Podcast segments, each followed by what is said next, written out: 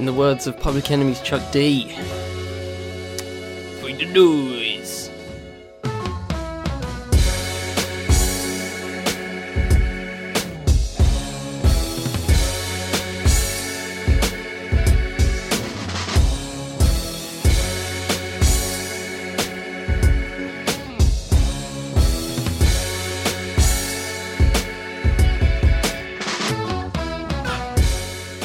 Fifth Element Podcast Network. I am Charlie Taylor, and this, this is what's good. Hope everybody is well. Hope everybody's having a good week. I'm okay, not bad, you know, it's, it's uh, just uh, keeping on, keeping on, doing my things, you know, it's all good. Um, yeah, I'm, I'm pretty, I'm pretty, um, I'm pretty calm right now, honestly. I Excuse me, I'm feeling pretty calm right now. I just had a cup of tea, so um, yeah, just had a little snack. So yeah, I'm ready to go. I'm ready to go. I'm I'm, I'm, at, I'm at a good level. I'm not I'm not hyper, but I'm not low either. I'm feeling I'm feeling pretty good. Anyway, formalities. Got the email, got the Twitter, got the I G, got the Facebook. All on the description below. All links that I'm going to read today. I've only got a couple. It's not many. So um, yeah, but regardless, any links that I read out today will be on the fifth element dot org dot U K on the article for this particular episode. So if you want to read those, hit up the Fifth Element. So let's get started. Let's get started. Uh, we're going to start. We, we have to start with this. We have to start with this. As this, at the time of this recording, which is a Tuesday, so two days before it actually drops, we got our Oscar nominations. Finally, it's finally here. The Oscar nominations are here. And, you know, I've had a little bit of a look, you know, you know, little, little peek, little peek, you know, just not, not fully, just little peek here and there for a couple of them, and I'm just like, okay, okay, you know, going through all these, you know, we've been through the Golden Globes already, and we've been through the BAFTAs already, so, you know, some of these are pretty, you know, um, what's the word, predictable. It's, it's pretty predictable from this point on, you know. I find it fascinating looking at, you know, some, um, publications talking about, you know, uh, what does the math say about who will win the Oscar for this and this and this, and they have like percentages on Hollywood Reporter, and then then uh, you know, they, they talk about Oscar hype, and you know, just uh, you know, having the Golden Globes is a great predictor for this award, and great predictor, and the BAFTAs are the BAFTAs and stuff like this, and you know, uh, if if you here's how I think about it, right? If you like if you like the film, you're gonna vote for it, you know what I mean? So I've uh, I guess the Hollywood Foreign Press and the Academy that vote, you know, they're, they're completely different people, uh, you know, completely different dynamics, completely different professions, and completely different, you know, backgrounds. So in that case, it would be different, but I feel like most of the time it usually uh, it's, it's either, you know, the complete same or completely different. And, you know, sometimes completely different is fun, you know, why not? But then again, If if a film's good, a film's good. If a if a performance is good, a performance is good. Like, you know what I mean? It's, it's, it should, sometimes it should just be unanimous, just because it's, you know, common sense. This film is great. Give it the award. You know what I mean? So, but sometimes awards fall by the wayside at the first hurdle, which is the nominations, and then they mess up with the winning as well. So let's see how we get on, shall we? So I'm going to go all the way down to the bottom of my phone here. Just going to go all the way down and start at the the lesser awards, if you will. Um, so we got Best Documentary Short. Actually, why am I reading these? I, was like, I highly highly doubt everyone's, anyone's seen the Best Documentary Shorts. I haven't, so I'm not even bothered. Uh, we got Best, Best Live Action, Best Animated Short as well. Got uh, guess there we go. Best Film Editing. Let's get it started. Okay. So we've got Black Klansman, Bohemian Rhapsody, The Favourite, Green Book, and Vice. Personally, I feel like you'll probably... I, I, you know what? I wouldn't be surprised if Vice got, got all dubbed for that. I wouldn't be surprised. Uh, Black Klansman's a good shout as well, and also Bohemian Rhapsody. I think that's always a good shout. Uh, visual effects, I think pretty much the same as the BAFTAs, except for some reason Christopher Robin's here. A bit of a random one there. Don't know why Christopher Robin's here, but hey-ho, sure, why not? Be different, sure, why not? Uh, we also got Avengers Infinity War, uh, uh, First Man, Ready Player One, Solo, A Star Wars Story. Wow. So, no Black and Black Panther. That's interesting. That is very interesting. I'm, I'm wondering why the hell Christopher Robin's here, and I'm really generally surprised Solo, A Star Wars Story even got here. I thought, I thought that got... Um, I thought that got shunned as soon as it was announced. Like, people had, like, you know, everyone's had the Star Wars fatigue, you know, everyone has that Star Wars fatigue at the moment, so I, I'm very surprised they even got this visual effects. That is super surprising, and I feel like it's just to be different, and I feel like in that in this case it is rubbish. Uh, Black Panther should be on this nominations list, let's be real. Um, and I, I feel like I'm missing out another film that should be on best visual effects here, but um, I'm, I'm, I'm missing. Uh, my, my mind is blank. Uh, best production design. Then we've got Black Panther, The Favourite, First Man, Mary Poppins Returns, and Roma. I think that's pretty much exactly the same as the BAFTAs, so yeah, nothing new there.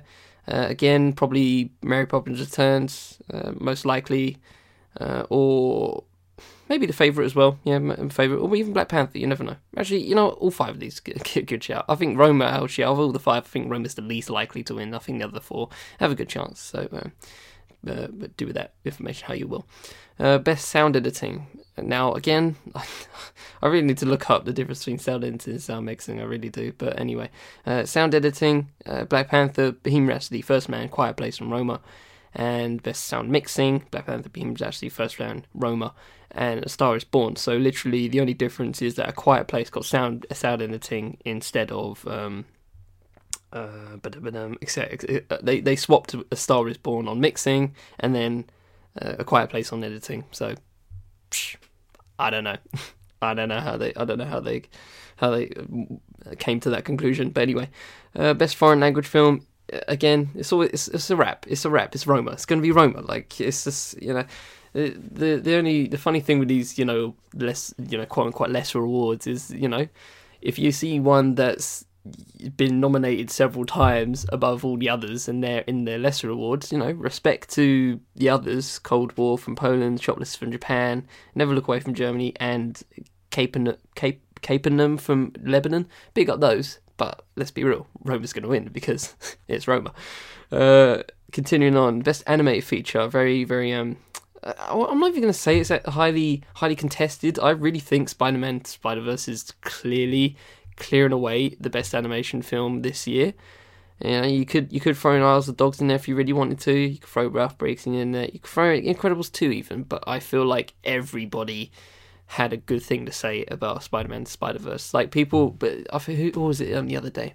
I think it was Barry Jenkins said, like, Spider-Man Spider-Verse is the best Spider-Man film. And, you know, I'm I might I might be seeing it tomorrow actually. Uh, speaking of, so um, if I do, I will I will. come back with my report next week.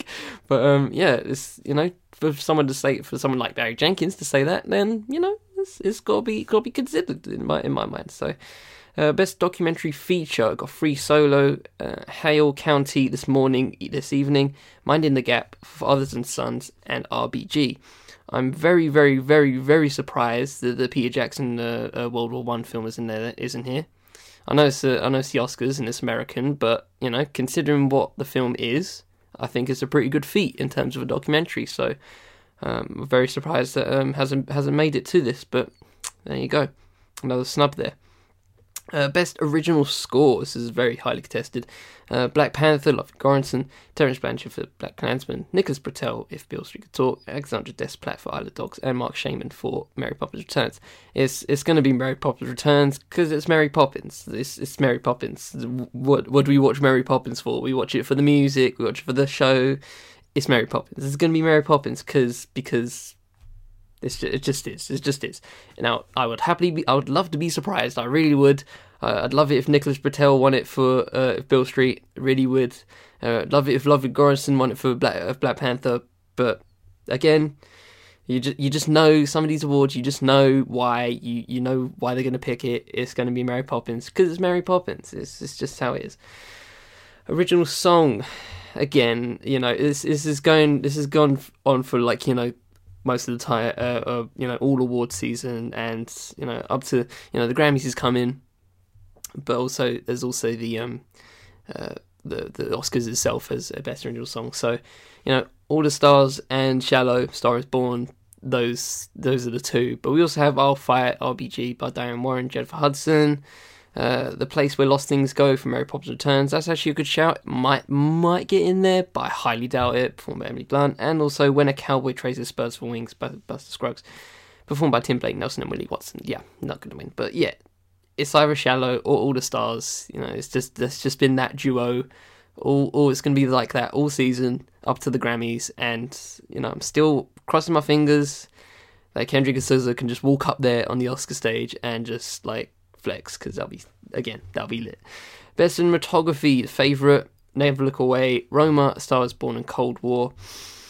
This is interesting. Um, still wonder why Beale Street isn't here, to be fair. Um, I would probably think that Roma would get the dub.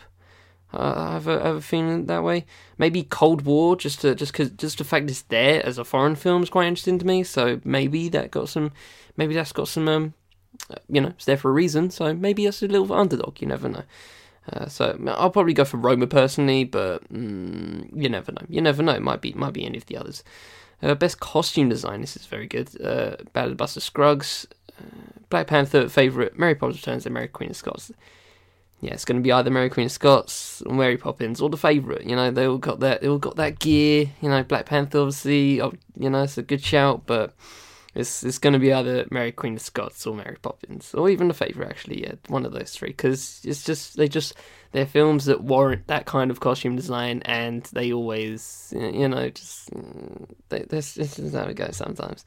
Best makeup and hairstyling. I'm wondering why there's only three nominees here. It's a bit interesting, but hey.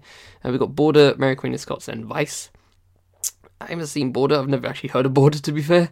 Uh, so it most likely will be Mary Queen of Scots, just because it's, you know, Margot Robbie with, you know, looking like Mary Queen of Scots. It's royal dramas. For some reason, everybody loves them. And by everybody, you know who I mean. People not that look like, don't look like me. Best Adapted Screenplay: A Star Is Born, Ballad of Buster Scruggs, Black Klansman, Beale Street, and Can You Forgive Me? Really want Barry Jenkins to win this again. Really want him to win another one. But um, uh, I, I, I, I can't. I would actually. Black Klansman's a good shout considering the story. Um, that would actually be a good shout, but I really, I, I really think Beale Street should and could win this, uh, for me personally. Now back to a best original screenplay. Here we are again. Uh, The Favourite, First Reformed. Okay, that's very interesting. That's a bit of a, throw, a random throw out there pick. First Reformed. Okay, never heard of it. Fair enough. Uh, Green Book, Roma, and Vice. Yeah, I mean, probably Roma or Vice. You know, I think Adam McKay, right, it's something I should have been, I should have been saying for for a while. Adam McKay is a very underrated screenwriter. Very, very underrated. You seen? You read The Big Short?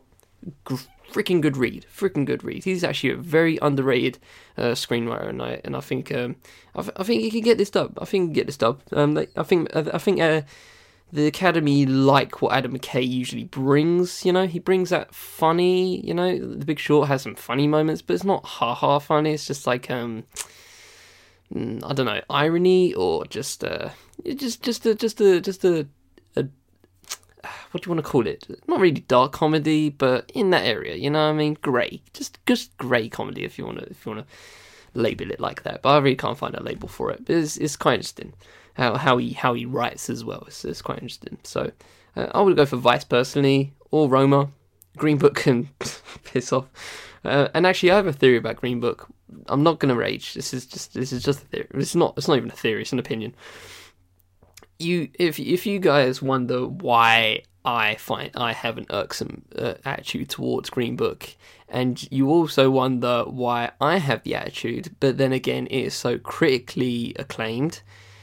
If you want to know why, it is simply because, well, actually, I'll ask you. If you want to know, go look up the demographics for film critics in the U K and America. That will tell you all you need to know about why it is so critically acclaimed. I guarantee you that's the, that's the exact reason. That's the exact reason why it's so popular, and that's the only reason why. Uh, best supporting actor, we got Mahershala Ali, Adam Driver, Sam Elliott, Richard E. Grant, and Sam Rockwell. I'd go for Mahershala Ali. It's a wrap. It's a wrap already. It's Mahershala Ali. It's a wrap.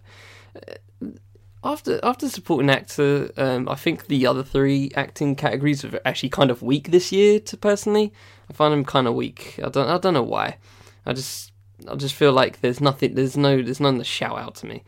Uh, Best Supporting Actress, got Amy Adams, Marina Tavaria, no, wait, Marina de Tavira, Tavira, sorry, there we go, butchered that name, uh, Regina King, Emma Stone, and Rachel Weisz. Again, two people for one film. I feel like you should add one more, said that last week, but yeah, I'm just saying it again, just bring it home, and I want Regina King for that. Best Actor, yeah, again, pretty weak, pretty weak this is, you know, Christian Bale, sure, Bradley Cooper, yeah, uh, Willem Dafoe, yeah, Rami Malek, yeah, and Viggo Mortensen. No, no, no chance in hell. Best Actress. Now, very surprising pick here. So they've picked uh, Yalitza um, Aparicio. Fuck. These black... I keep butchering the names. I'm so sorry. All right, Yalitza Aparicio. Aparicio. There you go. Yalitza Aparicio for Roma. There you go. The the main actress for it. There you go. So um, yeah, you know, she hasn't gotten a she hasn't gotten a nomination in any of the others that I've talked about so far, and for some reason they got she got an Oscar nomination, and I kind of respect that. So you know, big up the Academy for doing that. Um, I don't. I don't. I'd love it if she won. That'd be real. That'd be real interesting if she won that. That'd be very just out there. But um, I don't think she'll win. It'll probably be either. Um, Maybe Lady Gaga. Wow, that, oh, I can't believe I'm saying that. I can't work out of my mouth. Yeah, maybe Lady Gaga. Olivia Colman, maybe, good shout. Uh, Melissa McCarthy, I don't think so. And Glenn Close, yeah, I don't think so either. Uh, Best Director, this is heavy. This is heavy. Really heavy, this is. Uh, heavyweights right here. Alfonso Cuarón, Yorgos Lanthimos, Spike Lee, Adam McKay, Pavel Pavlovsky, Pavlovkowski, sorry. Um... I'd love it if Spike Lee won, just to just to see how he'd respond to it. I think, you know, Spike Lee, right, is a good person to look at when you are, where you feel like, you know, awards make you who you are, and it doesn't. They don't. You know, they they can add to your legitimacy, or you know, in terms of the status quo and the mainstream. But you know, in the film circles, if you make a good film, it will be respected. And if you direct well, you'll be respected regardless if you get an award or not. So, you know, Spike Lee's been around for thirty years now, over thirty years in the game. And this is his, like, first Best Director nomination in the Oscars. That's kind of fascinating to think about. Um, so, if he does win it, that'll be kind of, that'll be kind of fascinating what his speech will be. I, I don't know if he'll just be very short and, like, you know, you know he, does, he he he's one of those people that don't, you know, need validation from, you know, people like the Oscars or any awards. He doesn't need that, and I respect that. So um but it would be kind of interesting if he won that. So yeah, probably is, but it's gonna be Alfonso Cuarón, let's be real. So uh, go through all that for it's gonna be Alfonso Cuarón. And last one, crown jewel in uh, the, the jewel in the crown, Best Picture: Black Klansman, Black Panther, Bohemian Rhapsody, The Favourite, Green Book, Roma, A Star Is Born, and Vice. Got a good solid eight right there. um I would, mate, do you know how gassed I would be if Black Panther won? I think you guys know already, but I'll be screaming down this mic. Um, I can really see Bohemian Rhapsody winning it, just for the Oscar bait, and just for, uh, for reasons I have no idea. Um, I, I've, I, and this is this is this is pure objective, this is pure objective opinion. I really objectively don't think Green Book will win it. Um, Roma, I think, would probably be the winner out of these out of these eight, most likely. I think I think that has the biggest percentage in my mind. Star Is Born, maybe. Yeah, I think if Lady Gaga wins the Best Actress, that they won't win the Best Picture. I feel like if she doesn't win it for some reason, the chances might rise for the film itself. I don't know why I say that. Um, it's just just how sometimes it goes. But yeah, I think I think that might. I think that might be the case. Um, Vice, Green Book, The Favourite, I don't think have a chance. I don't think Black Klansman have a chance, to be real. Um, uh, I would love it if Black Panther won it, but I don't think it will. I think it's between Roma and Bohemian Rhapsody, just for the mainstream appeal. But um, yeah, that's the Oscars for you. You know, same, same, same, same. Um, I'm not nothing. Not you know, a couple of surprises thrown in there. You know, Le, Le, uh, Yalitza for um, Best Actress, and uh, Roma. You know, it's a good. That's a good. That's a nice pick, and you know, it'd be very heartwarming if she won it, because you know. And I've been meaning to see the film for ages. You know, I don't want to watch it on Netflix if I have to. I kind of want to go to cinema for it. You know, there's a there's a couple of art house cinemas in London that I might uh, think about going to the next uh, maybe next month. But um, yeah, uh, it's uh, it's it's you know, the Oscars overall, and I think the film awards as a whole have kind of just, like, you know, really snubbed some great films overall. You know, I'm so, I'm so a little bit pissed that Widows has got nothing out of this, nothing, nothing. That's a bit peak. It's a bit, it's a, it's a bit weak in my in my in my eyes. But um, you know, overall, it's just um, it's all right. Same, same. You know, I'll give it about a six out of ten if I'm rating it. But we'll see. We'll see how the awards itself go with no host. I th- I think now. I don't think they're even doing a host. I think I don't know how they're going to do that. I think I think I might enjoy it even more if if they actually don't bring a host out. I think they if they just do the awards and, you know, do the original songs, obviously, because they do that every year. You know, have the original songs and do a live performance. I think if they just do that, it'll be watched. It will be watched. It's the friggin' Oscars. Let's be let's be real. Like, we don't go there for the host. Oh, look, Jimmy Kimmel's hosting. No, that's not. We don't do that. But um, yeah, it's uh, it's the Oscars. We're all gonna watch it, and I'll, I'll be sure to watch it. So let's talk about some music. So I've been very, very, very fascinated about this one article. So. Um, uh, published in twenty fourteen, right? There was this article where, uh, from from an from a to me unknown website, I've never really heard of it, but it's called The Pudding.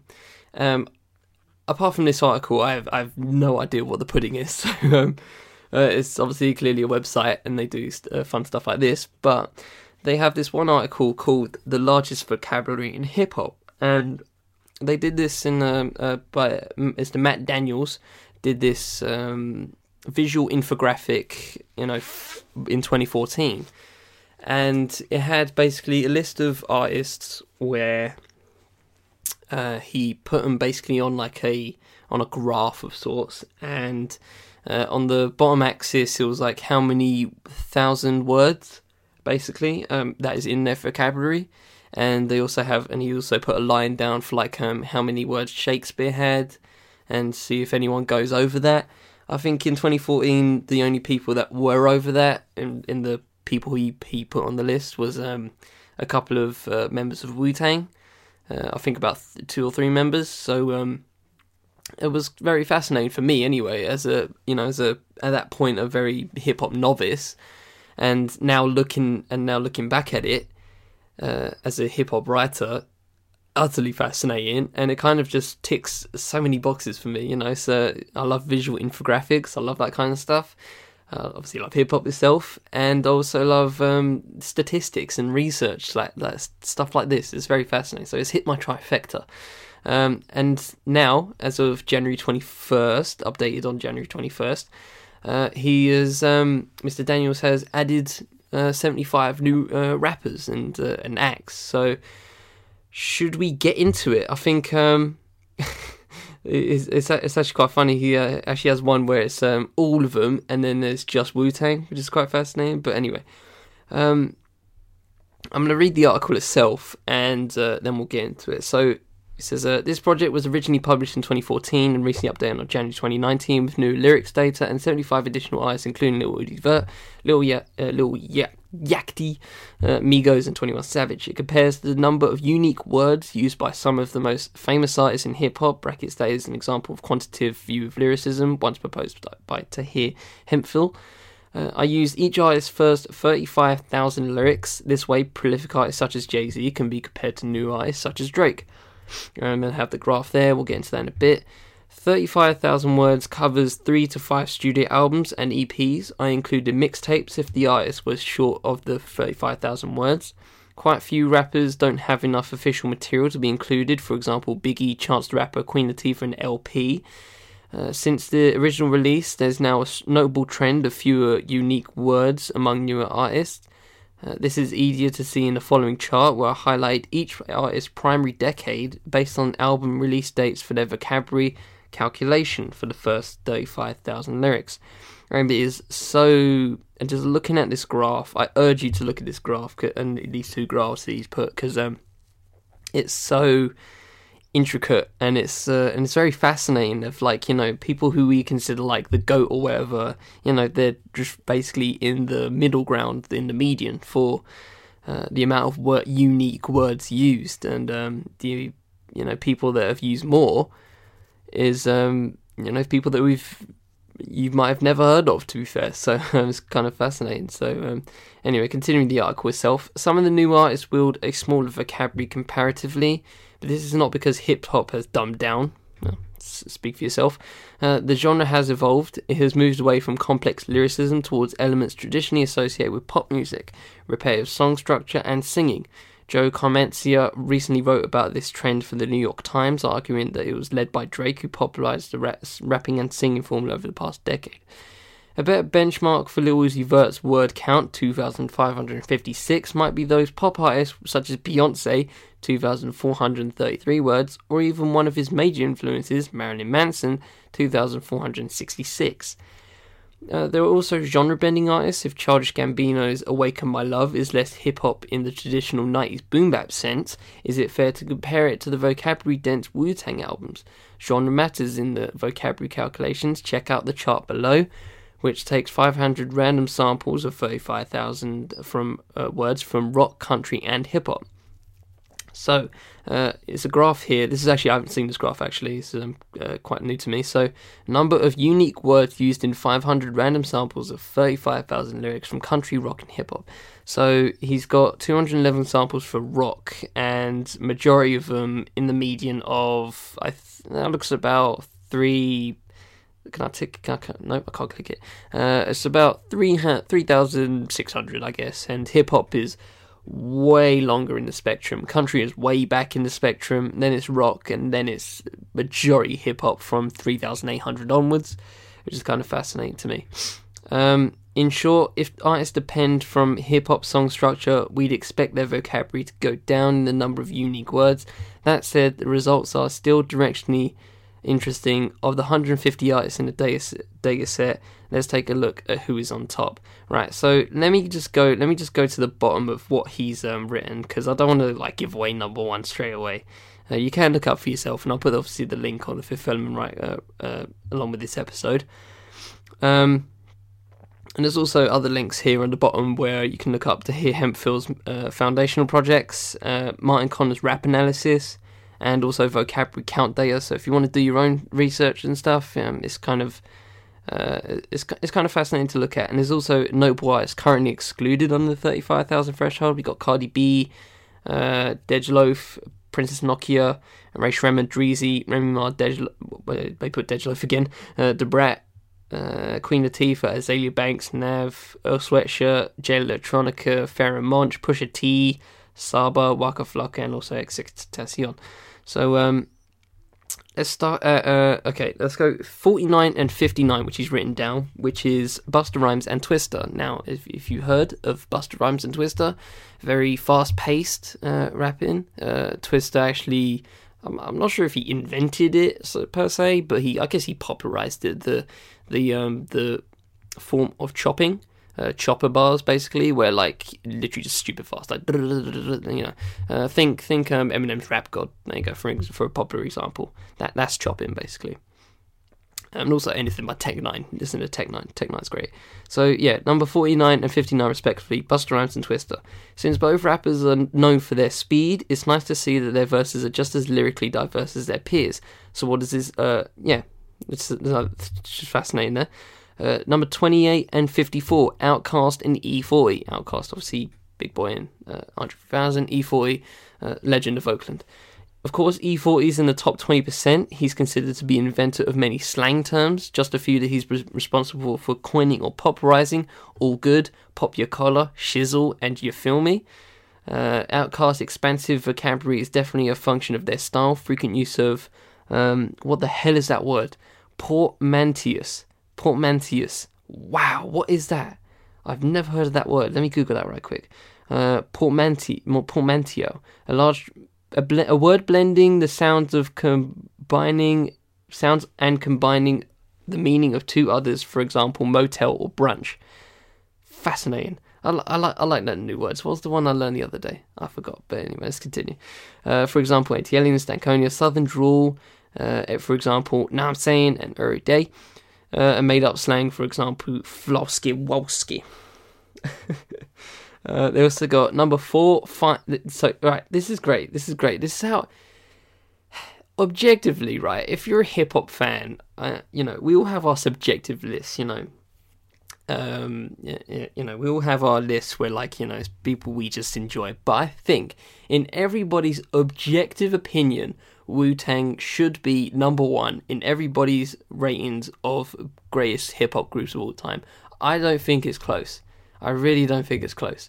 And the reason I'm saying, well, part of the reason why I'm saying that in terms, in context of this article is because of this. So number four on the list, number five, number seven, number ten, number fifteen, and number twenty. So they have one, two, three, four, five, one, two, three, four, five, six. They have six people in their group in the top twenty of most diverse lyrics. That is crazy to me. Wu-Tang. Uh, Wu-Tang Clan is actually at number five, so five, I guess, uh, five individuals. Uh, is impressive given that ten members with vastly different styles equally contribute lyrics. Uh, contribute lyrics. Contribute? Yeah, contribute. Add the fact that Jizza, Ghostface, Raekwon, and Method Man's solo works are also in the top twenty, notably Jizza is at number four. So we've got the top two here, and I guarantee you, you haven't heard of this person here. This is Bus Driver, okay? For the most recent update, I pored over requests from readers, and Bus Driver was most common on folks' wishlist. He... He and A$AP Rock are only are the only rappers with more than seven thousand unique words in their thirty, thirty-five thousand lyrics. And number one, kind of ruining it and spoiling it for myself, is A$AP Rock. Uh, when I first published an analysis, I excluded A$AP Rock, figuring he was too obscure. The Reddit hip-hop community was up, was in an uproar, claiming that A$AP would absolutely be number one. Sure enough, A$AP Rock is well above every eyes in the dataset, and I was obliged to add him to the chart. So, yeah. A$AP Rock uses seven thousand eight hundred seventy-nine uh, unique words. That is absurd.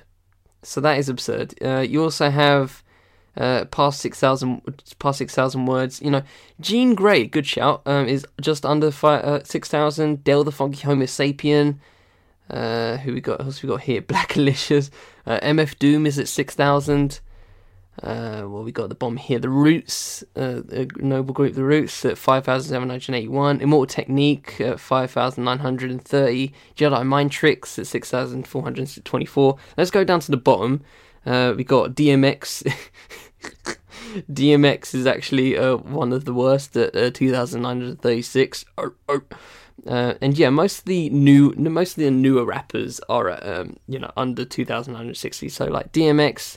Uh, obviously, uh, A Boogie, Lil Baby, Uzi Vert, N F, and Youngboy. Uh, they're all they're all under three thousand basically. Uh, we got some notable ones. The the median is basically uh, in between three thousand six hundred eighty and four thousand four hundred. So you got people like Run D M C, Tupac, Big L, Foxy Brown, M C Lyte, Scarface, Snoop Dogg, Snoop Dogg, Dizzy Rascal, uh, Kanye, Missy Elliott, Brockhampton.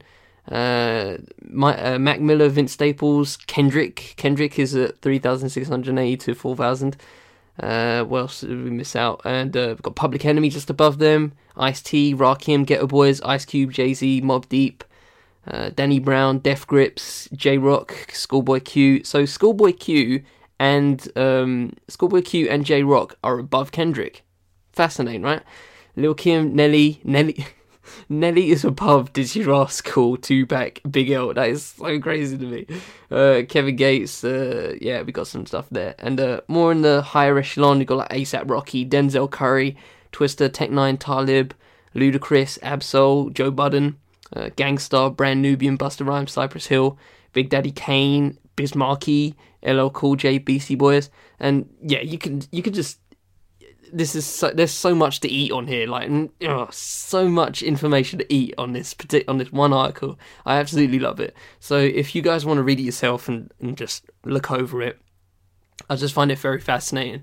And you know, to finish off on that on this particular part of the show, you know, it's it's cool to have excuse me, it's cool to have unique lyrics. You know, it's it's cool the fact that um, people like A$AP Rock, A$AP Rock has, you know, put so much effort or even no effort at all, at all into, like, you know, having u- these unique words and talking about different things.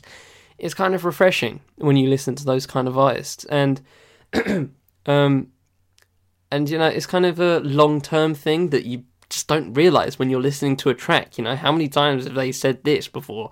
Probably never, you know, and how many times they said this before? How many times had D M X said dog?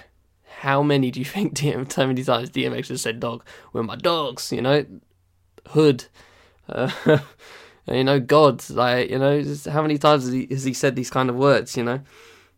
How many times has many of these artists said get money or, or just money in general, you know what I mean? Just uh, cash, hoes, you know, it's, it's it's so fascinating to think about. Um, and I don't think, you know, this is a list of, you know, who's the greatest. It is the kind of, it's a nice uh, different, it's a different, it's a nice different thing, different way to look at things, but it's not like, you know, Uh, to add to your argument of who's the greatest, you know what I mean? Like, oh, Drake is above this person, that means he's the GOAT. No, no, that's that's not how this works. And to be, and you know, if if we're if we're doing that, Drake is in the lower echelon. So, moving on. Um, always, always get my moments. Always get my moments. Um, yeah, so let's talk about some sports. So um, this is going to be relatively short, I will admit. Um, I just wanted to get my get this off my chest because I've been I've been thinking about it for I've been thinking about it recently, and I've had this thought for a while. And the longer that the the, the longer that the you know the you know the coming N B A seasons go, and you know everyone goes through their their individual careers and all of this, um, I'm I'm thinking more and more about earlier in the decade and the complete debate. Debacle, debacle, whatever you want to, whatever you want to say it, uh, it's debacle, I know, um, of the Philadelphia seventy-sixers. Um, I actually heard a quote from Charles Barkley of all people, and if you know me, I do not rate Charles Barkley at all as a as, a, as an opinion giver, but he, you know, he called the Philadelphia seventy-sixers stupid on a on a point of um, Joel Joel Embiid. He was like temporarily injured recently, and it was like um, sit him out because he's obviously injury prone and stuff like this. Don't be stupid. And Shaq was like, no, no, let him play. If they're on the court, they're on the court, let him play. Um, opinion on that aside, I don't really care. But um, just overall, right? So when I was writing for Def Pen, shout out Def Pen, uh, writing about basketball every day. Um, the Philadelphia seventy-sixers were in the midst of their, you know, tanking, you know, process uh, for the, for the, you know, trust the process, you know, all that bollocks. Um, and I was constantly irksome of it. Like, it, it, think about this. Think about having your team, right? Purpose, not even just purposely lose, because, you know, teams do that from time to time. You know, there's some teams this year that are completely tanking, like New York Knicks, uh, Phoenix Suns, teams like those. Uh, Atlanta Hawks, you know, they're, they're tanking, they're tanking, and it's fine.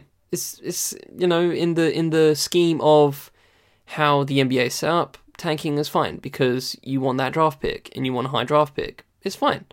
You know, morally, they obviously the players don't go out to lose, you know, to purposefully lose. They're just trash. It's just, just how it is.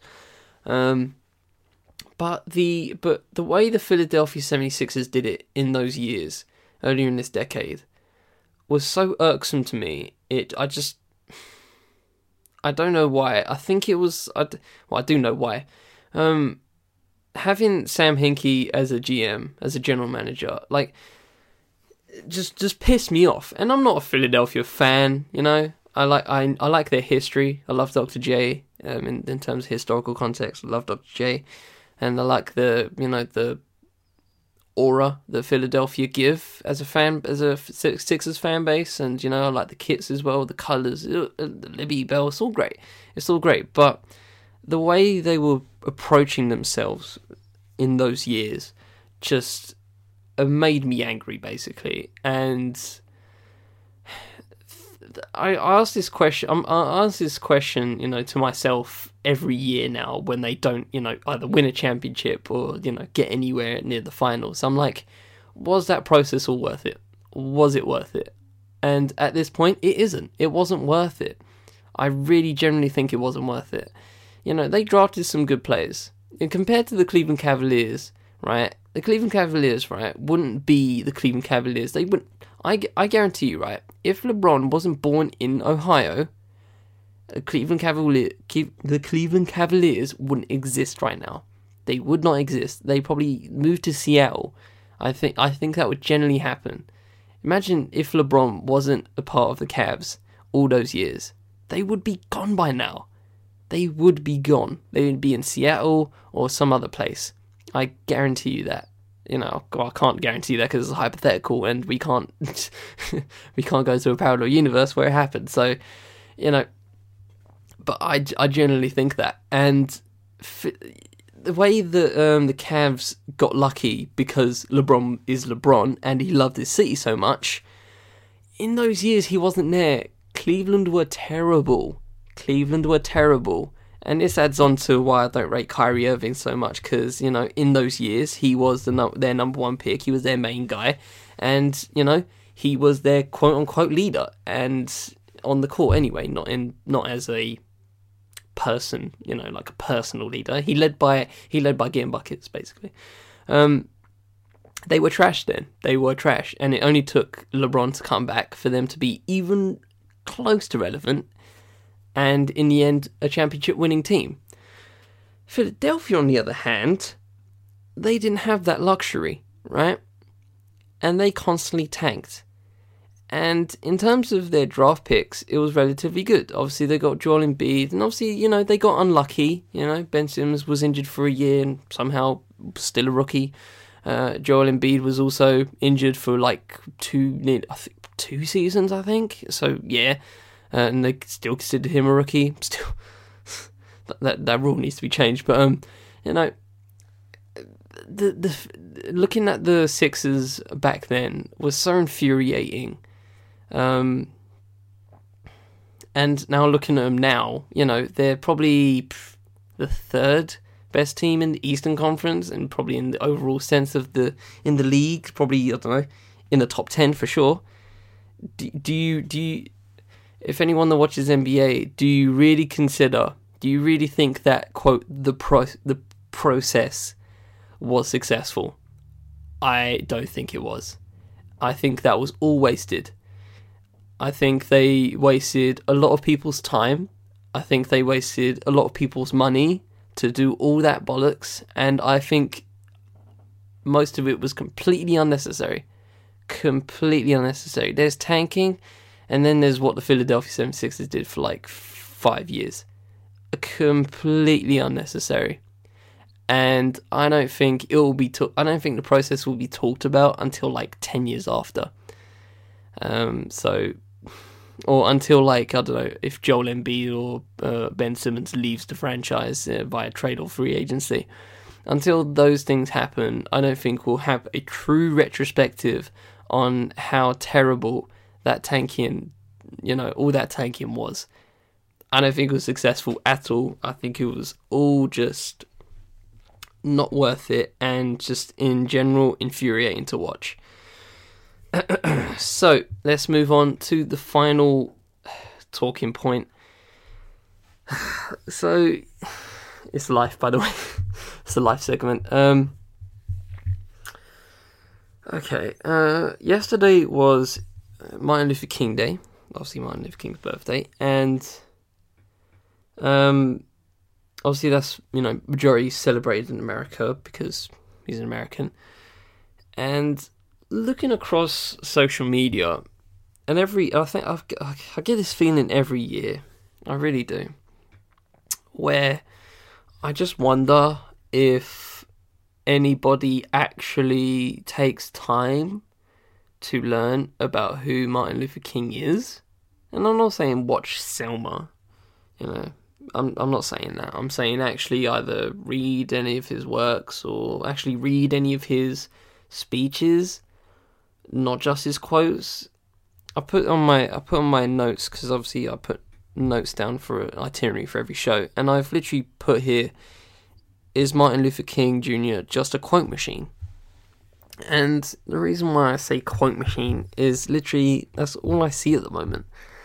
Uh, whenever, you know, it's M L K Day or Black History Month in the U S, you know, they do, they do, you know, the N B A celebrate it heavy, and, you know, they have players, you know, say quotes or, you know, say why Martin Luther King's in, you know, an icon and so influential, yada, yada, yada. And I generally wonder if anyone actually either indu- well not either actually indulges into who Martin Luther King was. Um, I listened to a podcast recently called The Thread um, by Aussie Media. I think you should definitely listen to it. Must listen. I think it's a very fascinating sh- uh, show um, in terms of their series. So what they do is basically they start at a particular point in history, and they link it to another point in history, and then another point in history, and there's an overall theme to it. Uh, so the first season, I th- if I remember correctly, was um, feminism, basically, overall. The overall theme was feminism. They talked about Gloria Steinem, they talked about you know, her Playboy magazine, and then they went on to other things. Uh, another pe- They went on to Marilyn Monroe, who was also linked to Gloria Steinem in a way, and like it all threads together. And the second season was about Martin Luther King and the... O- well, the first episode was, anyway. I think it was the first episode. And it was... Um, and the overall theme was non-violence. So um, they took to um, people under, a person under Martin Luther King, if I actually will look that up right quickly, and uh, the person under him was Mahatma Gandhi, and who, uh, and then went to who inspired Gandhi, and then went who inspired him, and it's very, very fascinating. But back to the point uh, I'm making here, as Martin Luther King is a quote machine, um... you know, people just post tone, really tone-deaf, like, uh, quoting. So, you know, this, the F B I posted a quote from from M L K, and if you want to look up M L K's relationship with the F B I, go ahead, because it's very fascinating. Um, it's just extremely tone-deaf. Like, how are you people even, like, fixing your mouths to quote King, but you're not, you know... Uh, yeah, you're not, um, what's the word, applying his ideologies to your own. You know, they just do it for a day just because it's Martin Luther King Day. Like, it's just backwards. It's extremely backwards. Um, so, uh, in, uh, so season, season, season, season, season one, actually, was about, uh, John Lennon. And also stuff like, um, Holden Caulfield and, uh, Vlad, and it goes to Vladimir Lenin. And I forgot the actual, um, main thread for that, but um, yeah, season two was about um, uh, feminism, and season three is about uh, non-violence. So um, uh, this was about so the person behind um, Martin Luther King. I'm trying to look on the thing here. uh, da, da, da, Angelic Troublemaker. Here we go. So it was about Quaker Bayard Rustin. Look up Bayard Rustin. B A Y A R D Rustin. Look him up. So he was basically behind the March on Washington. You know, the I Have Dreams speech. That's what we're talking about. Um, and he was a gay man. And he had, and because he was a gay man and actually got clocked for it, and actually got caught for it, um, in a car, allegedly, um, he had to take a step back. But he actually, you know, inspired Martin Luther King. And the reason I'm telling you this stuff is because it's something different. Because I feel like, again, people just use M L K in the same way they use, um, you know, Muhammad Ali's, you know, words uh, for for just just because it's Muhammad Ali, you know what I mean? I feel like those two complete icons in American history especially, there's some sometimes their stories has to be, you know, not retold but reiterated. You know, um, if you actually read uh, the I Have a Dream speech, if you read it all, read it all, because it is actually a sublime piece of writing. Actually a sublime piece of writing. Um, but I don't think people actually put the time in to learn. Again, I feel like I, I feel like I repeat myself for saying that sometimes, you know, where people just have an absolute lack of interest in learning. They just take what they just take face value, and the face value is never enough, never enough. Um, and I feel like Americans are starting to do that now as well, where like you know they just they just quote King because it's King. They just do it just because you know we're. people quote Gandhi just because Gandhi, you know, they don't, nobody know, they don't know about Gandhi, they just quote Gandhi because it fits with what they're talking about. And, you know, sometimes I do that, I will admit, you know, sometimes I look up some quotes and um, to go with what I'm feeling, or just, um, I just, I just, I just, I don't know, I don't know why, I just, I, sometimes I look it up and I don't know the person off, you know, in depth.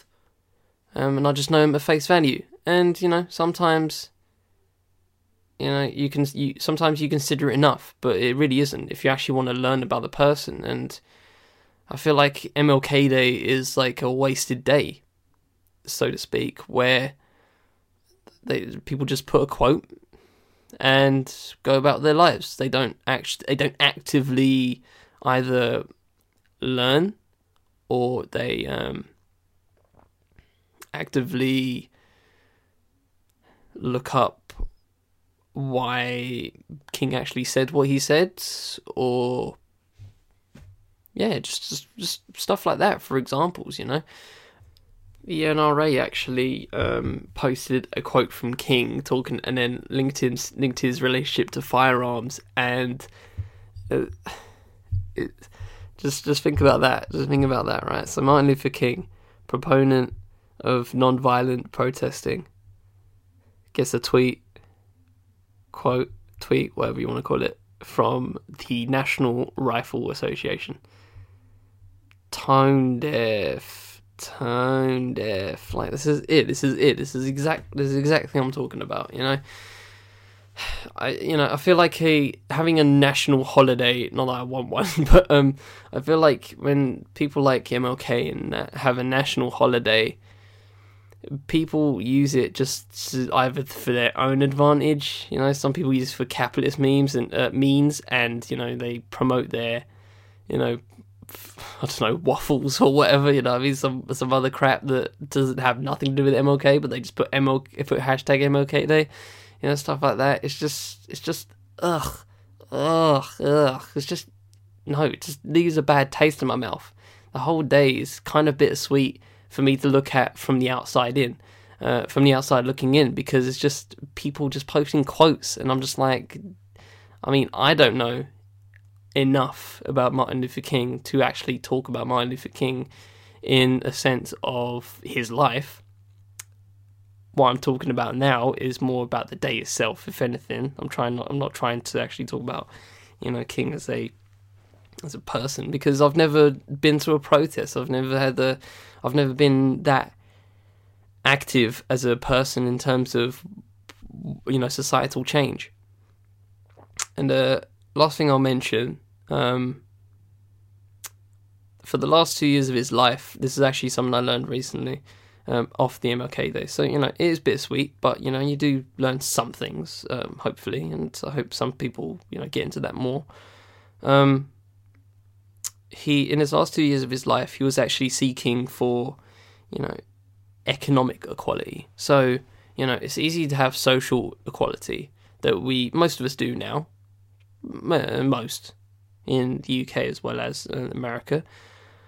But economic equality is much, much harder, because that requires political change.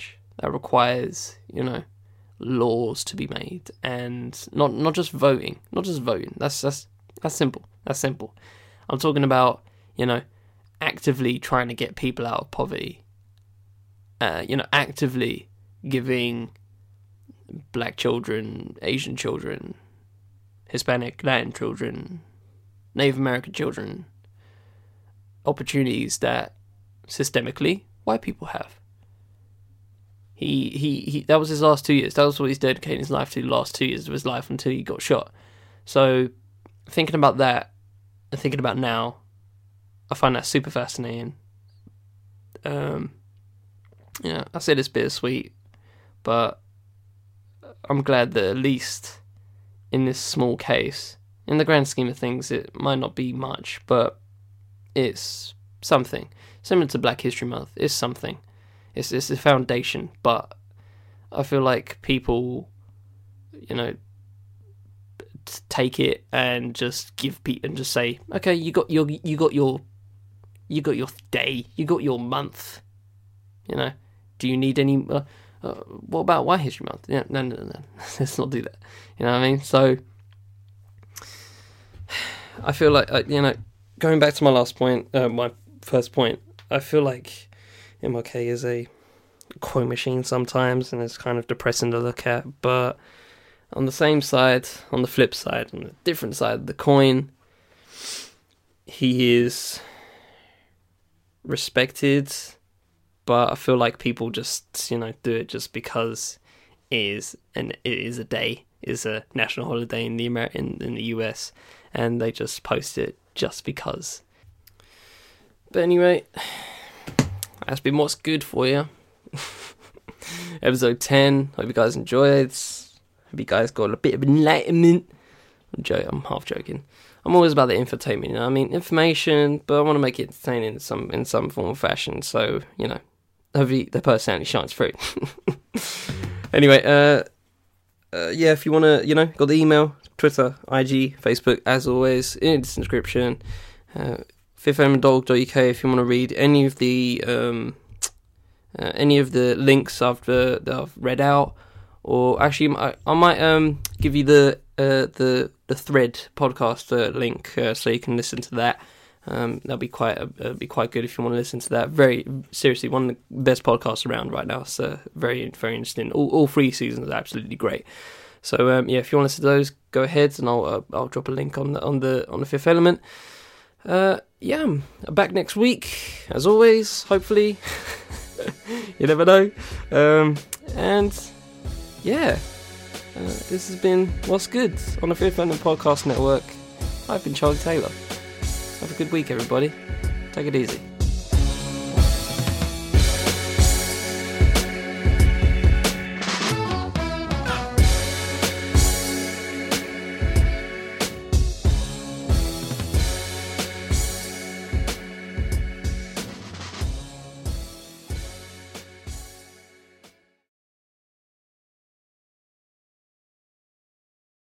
Welcome, thanks for staying. This is the What's Good Extra Thoughts, where I, you know, throw out some extra thoughts for you uh, that wasn't, uh, that couldn't be stretched out to a whole segment, or, you know, just got replaced by uh, something more, you know, better, basically, by a better subject.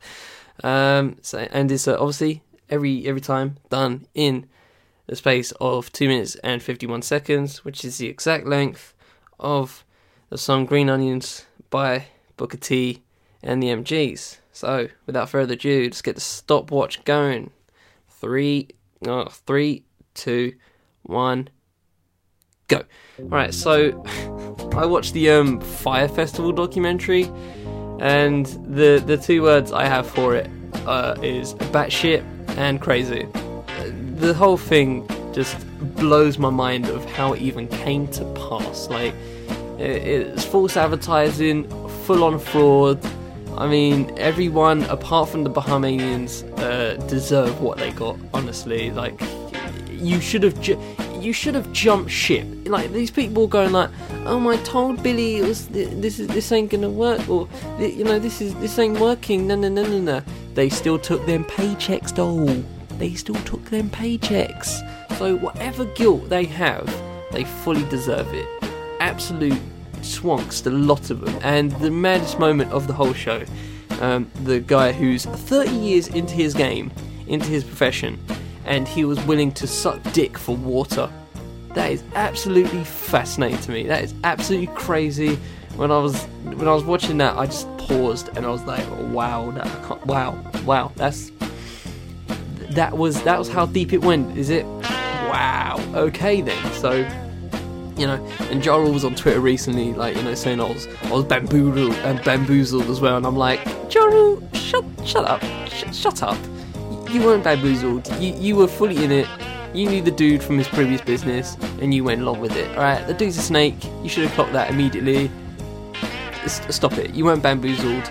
And big up the Bahamian, and big up whoever started the GoFundMe for the Bahamians, because obviously the woman who was, uh, the main woman who was ta- uh, basically head of it all in the Bahamas, uh, actually said she lost fifty k off her savings trying to, like, help everybody in the community. and there was actually a GoFundMe uh, in response to the documentary, and I think it went went well over like seventy k. So, you know, that's um that's, that's bringing balance to the world right there, ladies and gentlemen. Um, and last thing I want to mention, um, uh, in in terms of the you know award season, uh, we also have the Razzie Awards. So uh, I'm not gonna give them all because I only have like a few seconds, but. Um, Worst Picture was a uh, Gotti, Gotti, John Gotti film, uh, John Travolta, Happy Time Murders, Holmes and Watson, Robin Hood, and Winchester. Uh, if Holmes and Watson doesn't win, I will, I, I will lose forever hope in humanity, because Holmes and Watson looked like utter garbage. It, it looked like utter, utter garbage, and I'm so glad it got panned. Um, yeah, just, just big up Holmes and Watson because it was just so trash. Can't believe that was actually made, like, unbelievable. But anyway, that's been More Skids. I'll see you guys next week. Deuces.